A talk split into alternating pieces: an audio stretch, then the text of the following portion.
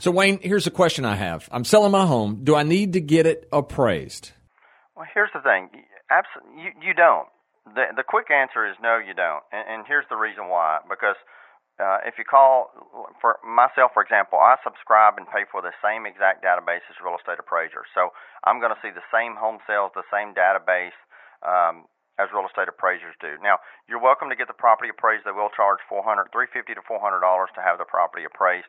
There's no charge for me to look at the house. I can tell you literally within 10 minutes what the home will sell for within a 90 day, 60 day time frame. I can give you different price points on selling the property. So the answer is no, you don't have to. If you do appraise the property and have an appraisal come out and appraise the property, you have to inform them and let them know that you're appraising the property for a sale value. You know, so they they know okay, you're looking to sell the property, you're looking for immediate value on the property, but you don't have to. You can call me, I can come out, I can look at the property. There's no cost, there's no obligation. We're not going to bother you, you know, bother you anything like that. The, or you can go to NOLA Home Values. A lot of people can go to NOLAHomeValues.com and there at nolahomevalues.com, all you have to do is put in your information on your property, and then literally within 60 seconds, it's going to show you everything that's active on the market around your home. It's going to show you what has sold in the last six months around your home, what has been on the market, and what didn't sell.